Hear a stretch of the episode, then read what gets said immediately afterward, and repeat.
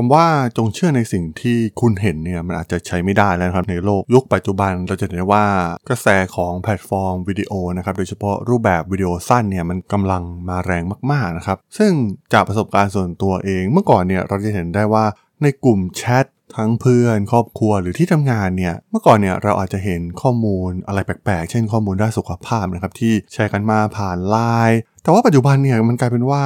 ส่วนใหญ่เนี่ยเรามักจะเห็นการแชร์ผ่านแพลตฟอร์มวิดีโอสั้นอย่าง TikTok มันมีงานวิจัยนะครับจาก Pennsylvania State University เนี่ยได้กล่าวถึงเรื่องนี้นะครับว่าผู้คนเนี่ยมีแนวโน้มที่จะเชื่อข่าวปลอมในรูปแบบวิดีโอมากกว่านะครับ เมื่อเทียบกับรูปแบบข้อความและเสียง ในกรณีที่มันเป็นเรื่องเดียวกัน แล้วก็ผู้คนเนี่ยเต็มใจที่จะแชร์วิดีโอเหล่านี้กับผู้คนในเครือข่ายของตนเองมากขึ้นด้วยนะครับ เรื่องราวเรื่องนี้มีความน่าสนใจอย่างไรนะครับ ไปรับฟังกันได้เลยครับผม You are listening to Geek Forever podcast.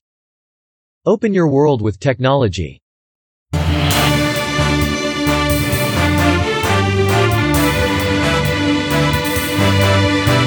This is Geek Daily. สวัสดีครับผมดนทลาดนจากดนบล็อกนะครับ และนี่คือรายการกิดเดลี่นะครับ รายการที่มาอัปเดตข่าวสารวงการธุรกิจเทคโนโลยีที่มีความน่าสนใจนะครับ วันนี้มีงานวิจัยชิ้นหนึ่งนะครับที่ ค่อนข้างน่าสนใจนะครับมาจาก Pennsylvania State University นะครับที่พูดถึงเรื่องราวการแชร์ข่าวที่เป็นข่าวปลอมนะครับ และงานวิจัยชิ้นนี้เนี่ยมันค่อนข้างสอดคล้องกับพฤติกรรมที่เปลี่ยนแปลงไปของมนุษย์เรานะครับ เราเห็นได้จากสิ่งที่เกิดขึ้นรอบตัวเราง่าย ๆนะครับ กลุ่มไลน์ที่แต่ก่อนเนี่ยเคยแชร์เนื้อหาอาจจะเป็นบทความที่ ดูแปลกๆในเรื่องของสุขภาพ เรื่องของการดูแลร่างกายอะไรต่างๆนะครับ ซึ่งตอนนี้เนี่ยมันพบว่ามันเริ่มหายไป แต่ว่ามันกลายเป็นว่าจะมีการแชร์รูปแบบวิดีโอสั้น โดยเฉพาะแพลตฟอร์มอย่าง TikTok เนี่ยเข้ามามากขึ้นนะครับ มีเนื้อหาอะไรแปลกๆ ฟังแค่อ่านพาดหัวก็ดูแล้วมันรู้สึกเอ๊ะอะไรบางอย่างนะครับ โดยเฉพาะเรื่องเกี่ยวกับข้อมูลด้านสุขภาพเอง เพราะว่า ข้อมูลข่าวปลอมเนี่ยในแพลตฟอร์มวิดีโอโดยเฉพาะวิดีโอสั้นเนี่ยมันกำลังระบาดหนักมากๆนะครับในยุคปัจจุบัน ทีมนักวิจัยจาก Pennsylvania State University เนี่ยได้ทำการวิจัยแล้วก็มีบทสรุปออกมานะครับ ว่าผู้คนเนี่ยมีแนวโน้มที่จะเชื่อข่าวปลอมในรูปแบบที่เป็นวิดีโอมากกว่านะครับ เมื่อเทียบกับรูปแบบของข้อความ article หรือว่าเสียงหรือว่าพวกพอดแคสต์่างๆ หากเป็นเนื้อหาในเรื่องเดียวกันนะครับ และสิ่งที่น่าตกใจมากกว่าก็คือ เมื่อผู้คนเห็นสิ่งที่ตาพวกเขาเห็นผ่านวิดีโอเนี่ย พวกเขาก็จะเต็มใจที่จะแชร์วิดีโอเหล่านี้กับผู้คนรอบตัวในเครือข่ายของตนเองมากยิ่งขึ้นนะครับเรียกได้ว่ามันขัดกับสิ่งที่เราอาจจะเคยได้ยินนะครับ ว่าจงเชื่อในสิ่งที่คุณเห็นในโลกยุคปัจจุบันเนี่ยคำคำนี้เนี่ยมันอาจจะใช้ไม่ได้แล้วนะครับ เพราะว่าเทคโนโลยีในปัจจุบันเองเนี่ยมีการดัดแปลง รูปแบบเนื้อหาคอนเทนต์ต่างๆนะครับ โดยเฉพาะ วิดีโอ ซึ่งมันมีโอกาสสูงนะครับที่เราจะคิดว่ามันเป็นเรื่องจริง เราเห็นคลิปวิดีโอหลาย ๆ คลิปนะครับที่ถูกดัดแปลง ถูกใช้เทคโนโลยีอย่าง Deep Fake ขึ้นมานะครับสร้างสรรค์มันขึ้นมาแล้วก็ปลอมได้อย่างแนบเนียนมาก ๆ ซึ่งมันก็มีโอกาสสูงนะครับที่เราจะแชร์สิ่งที่เราเห็น และเรายืนยันด้วยตาของตนเองว่ามันน่าจะเป็นเรื่องจริงก่อนนะครับ ซึ่งในงานวิจัยที่ศึกษาออกมาเนี่ยมีผู้คนประมาณ 58%นะครับ ที่ดูวิดีโอข่าวปลอม บนแอปสมาร์ทโฟน แล้วก็แชร์วิดีโอนั้นแทบจะทันทีนะครับ ผ่านบริการ Messaging Service ต่างๆ อย่างในไทยเองก็คงจะเป็น Line นะครับ แล้วก็เชื่อว่าวิดีโอนั้นเป็นเรื่องจริงนะครับ ในขณะที่เมื่อเทียบกับเนื้อหาเดียวกันนะครับ แต่ว่ามาในรูปแบบของเสียงเนี่ยมีผู้คนประมาณ 48%นะครับที่เชื่อว่ามันเป็นจริง และมีเพียงแค่ 33%นะครับ สำหรับเนื้อหาเดียวกันที่เป็นบทความที่จะเชื่อว่าสิ่งเหล่านี้มันคือเรื่องจริง ผลการศึกษาเนี่ยก็แสดงให้เห็นว่า ผู้คนเนี่ยมีแนวโน้มจะเชื่อเรื่องวิดีโอปลอมมากขึ้นนะครับ หากเป็นเรื่องที่พวกเขาไม่ได้สนใจในเรื่องนั้น หรือว่ามีความถนัดในเรื่องดังกล่าวนั้นนะครับ เช่น คนทั่วไปอาจจะไม่มีความรู้เรื่องสุขภาพ เรื่องการแพทย์นะครับ แต่เมื่อเห็นวิดีโอก็มักจะแชร์ออกไปก่อน สอดรับกับข้อมูลผลงานวิจัยที่ออกมานะครับ ผู้ที่เข้าร่วมทำการวิจัยเนี่ยมีประมาณถึง 78%นะครับที่ดูวิดีโอ แล้วก็แชร์วิดีโอกับผู้อื่นในเครือข่ายโซเชียลมีเดียหรือว่า messaging app ของตนเองทันทีนะครับเมื่อเทียบกับเพียงแค่ 63%เมื่อได้ยินในรูปแบบเสียงและ 67%ที่มีการอ่านบทความ นักวิจัยนะครับที่รายงานการค้นพบของเขาในวารสารวิทยาศาสตร์ชื่อดังนะครับ ก็กล่าวว่าเทคโนโลยีอย่าง AI นะครับในการสร้างข่าวปลอมในรูปแบบวิดีโอเนี่ยมันมีความสมจริงเป็นอย่างมากนะครับ มีการปลอมแปลงแบบลึกซึ้งมากยิ่งขึ้นนะครับ มีการนำเอาอารูปแบบวิดีโอ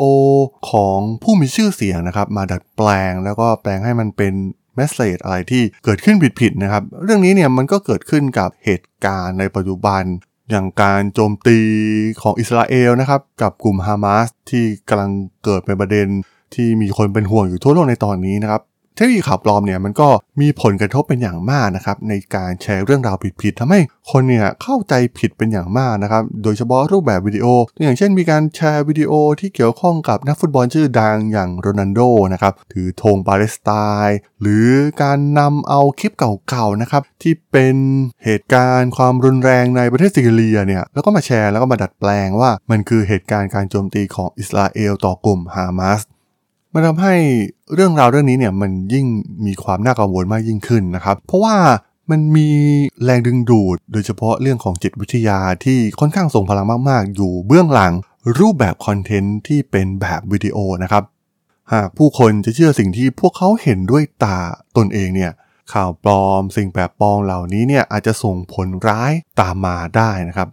ผลร้ายที่ตามมาเนี่ยมันค่อนข้างร้ายแรง แล้วก็งานวิจัยนี้เนี่ยมันเกิดขึ้น จากเหตุการณ์ที่เกิดขึ้นกับการจลาจลและการรุมประชาทัณฑ์ของกลุ่มคนหัวรุนแรงในประเทศอินเดียนะครับ มันเกิดจากวิดีโอปลอมที่แพร่กระจายผ่านโซเชียลมีเดียนะครับ เรื่องราวแบบนี้เนี่ยมันเกิดขึ้นซ้ำแล้วซ้ำเล่านะครับ โดยเฉพาะเรื่องที่เกี่ยวข้องกับปัญหาด้านการเมืองหากมีการแชร์ข้อความวิดีโออะไรผิดๆเนี่ยมันก็จะส่งผลให้คนเนี่ยมีแนวคิดที่เปลี่ยนไปนะครับ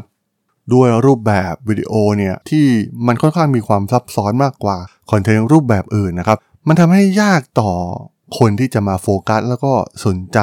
อย่างใกล้ชิดกับวิดีโอนั้นๆนะครับ รวมถึงเรื่องของความถูกต้องของข้อมูล วิดีโอเนี่ยมันประกอบไปด้วยข้อมูลมากมายนะครับ ทั้งเสียงภาพภาพเคลื่อนไหวกราฟิก และข้อความนะครับ เมื่อผู้คนรับข้อมูลทั้งหมดเหล่านี้เนี่ย พวกเขาจะมีภาระทางจิตใจมากจนเกินไปนะครับทำให้พวกเขามีโอกาสที่จะพิจารณารายละเอียด หรือว่า